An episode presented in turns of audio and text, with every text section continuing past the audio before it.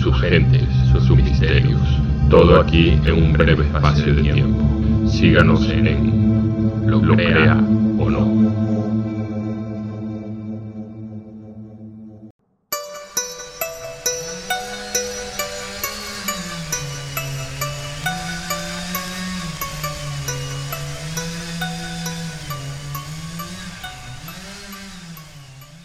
Todo empezó aquí, en el condado de Eastland, en Texas. Un día, en 1897, un nuevo palacio de justicia estaba por construirse. Esta iba a ser la primera piedra. Entonces, hicieron este hoyo en ella que serviría como cápsula de tiempo para guardar cosas que le darían idea a las personas del futuro de cómo había sido la vida en el viejo oeste. Pusieron algunos periódicos, una Biblia y luego un destello de mera inspiración. Un pedazo de madera. Un juez de paz local y trombonista en la banda tomó el camaleón mascota de su hijo y lo colocó en la cápsula del tiempo. Como mucha gente de aquí, él imaginaba que a un sapo se le podía privar de toda luz y comida y aire por décadas, y aún así sobrevivir. El hoyo fue sellado. La primera piedra se puso en su lugar y el Palacio de Justicia se construyó sobre ella. 31 años más tarde, decidieron derrumbar el edificio viejo y construir uno nuevo.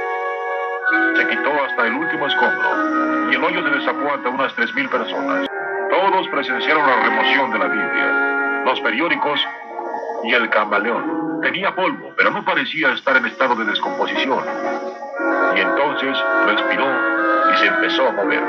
Estaba vivo, vivo después de 31 años de estar encerrado en este bloque de granito.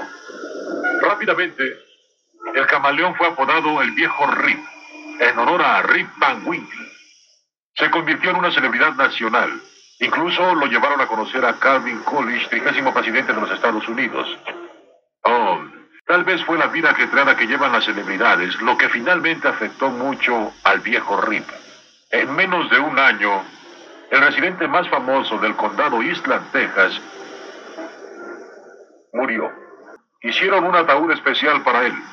Lo disecaron y lo pusieron en exhibición aquí, en el nuevo Palacio de Justicia. Descanse en paz, viejo Reed, sobreviviente de un encarcelamiento de 31 años. ¿O no fue así?